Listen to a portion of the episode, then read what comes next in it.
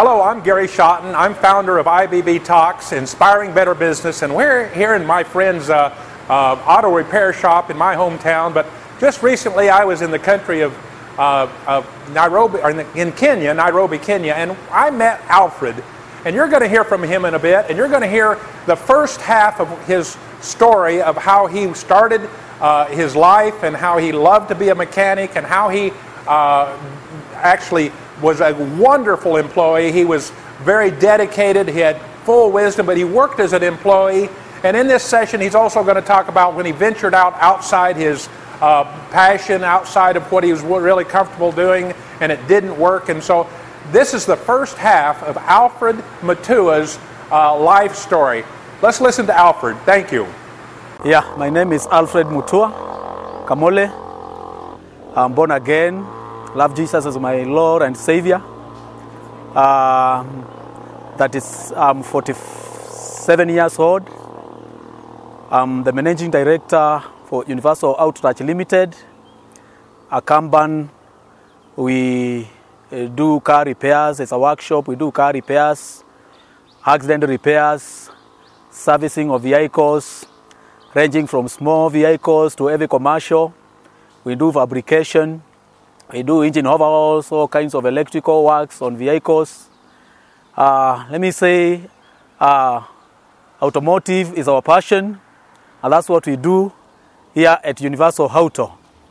Uh, my story began in 1991 uh, when I decided to pursue the passion of my heart.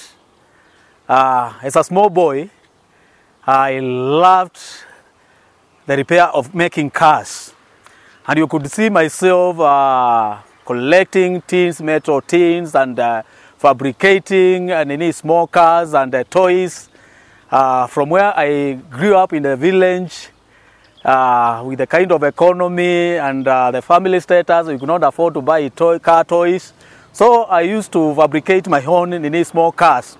And I grew with that passion, that passion and uh, say after completing my A levels in 1989, uh, I decided to pursue a course that could lead me to where my heart is. That's when I went to National Youth Service where I trained in auto, electrical for uh, five years, uh, from 1991 to 1995. Uh, from there, I gotten a job with a, a, a company based in UK called uh, Crown Rock Limited, where we were assembling Land Rovers, rehabilitating Land Rovers, um, uh, where I worked for one year. And then I felt like I needed to go to business. So uh, I went in the wrong side. I went to the hotel industry. I began a kiosk somewhere to make tea in Nairobi, a place called uh, Likoni Road. And uh, my father had just retired from his, uh, his work, where he was working, and uh, part of his pension, he gave me some 100,000 to begin a business. So I thought going to hotel industry could make, uh, uh, could, could lead me to make money. But that was not the case because when I invested all the, I put all the money in that kiosk. Day by day, I was losing that money. And after six, six, uh, six months, uh, the kiosk, the, the, the hotel collapsed. I could not pay it for the rent. I could not buy foodstuffs for making, uh, for, for the business. Uh, the 12 crates of sodas which I bought uh, uh, were, were done. And then I was there frustrated. I did not know what to do. So I went back to my father and then I decided to go back to where my passion was. I told him I want to go to driving school because I needed, I, I, I, had, I have that passion of vehicles, driving, making vehicles. That's where my heart is. So I went back to driving school. He paid for me. I went back to driving school. I trained and I was a qualified driver. And somewhere within that time, God opened a door for me uh, with a company called Nini, make uh, a Toyota dealer called Alpha Motors, uh, along in Nairobi, a place called uh, Enterprise Road. Uh, that's where I went. I did an interview. I was uh, successful, and I was there. Now, where my heart was, and for 13 years, let me say, for the first three years, I was very successful, very competent electrician, dependable by the company, and they loved my job because I had the passion of doing that job. And uh, for after nearly five years, because I still had that passion of driving and doing everything, uh, God continued to promote me from uh, an electrician. I was doing uh, diagnosis of vehicles, I was doing road testing of vehicles, and uh, I was given the responsibility to be picking vehicles from, from the, the senior people like the members of parliament, uh, managing directors, um, NGO bosses, and uh, uh, I continue to grow in my profession.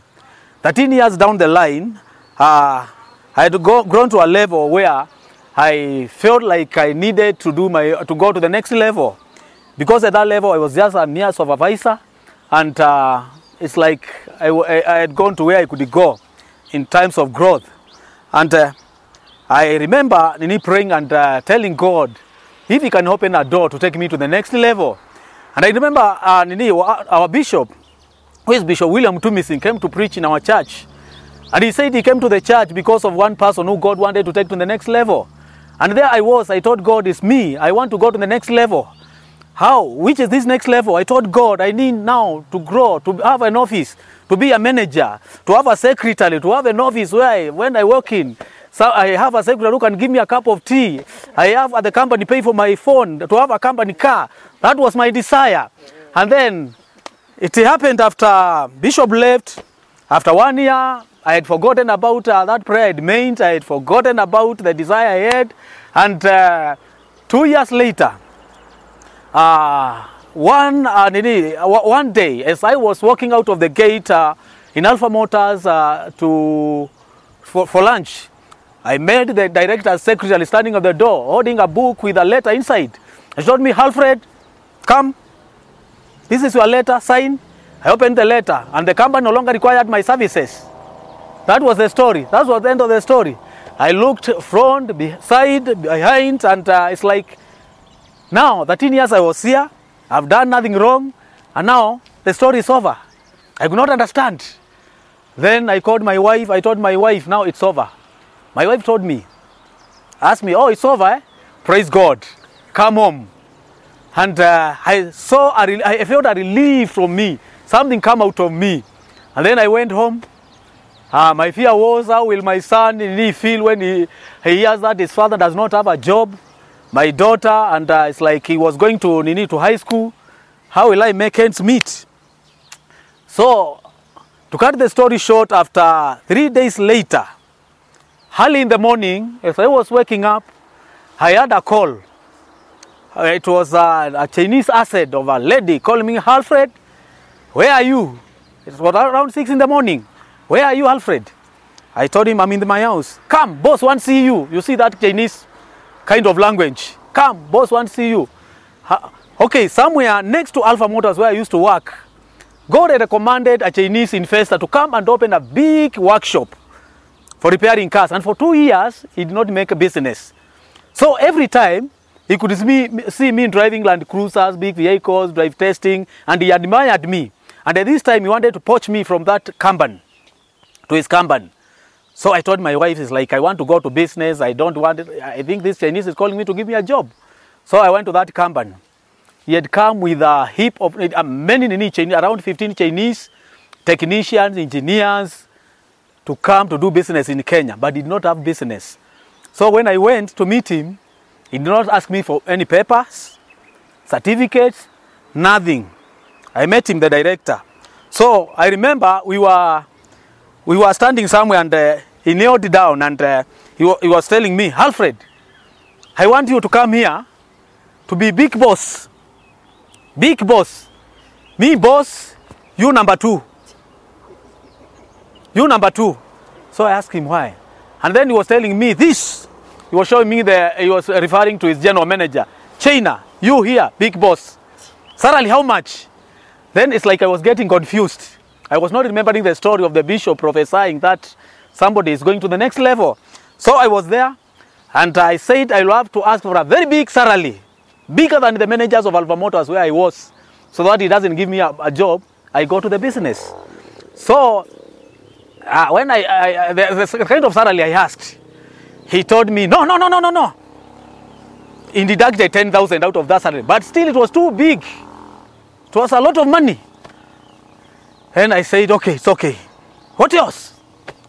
Car for boss. Company car for boss. He told me, no, you have car. No, that's for my wife. Okay. He went to the office, took a bunch of keys, he went to the workshop, and he was holding a remote. Chichi! Now, this car for you. Tomorrow, this car for you.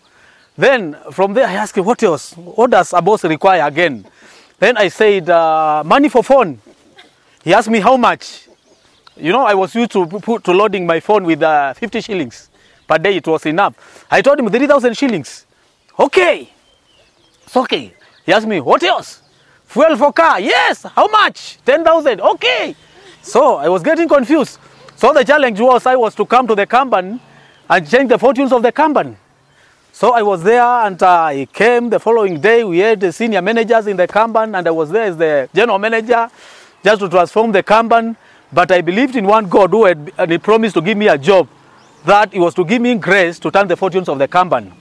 So uh, I was there and uh, things were not working for the first few months. The company did not have business. The premises was big and uh, they were there, everybody looking at me to give them business. But God gave me grace to go to every company, to go to the insurance companies.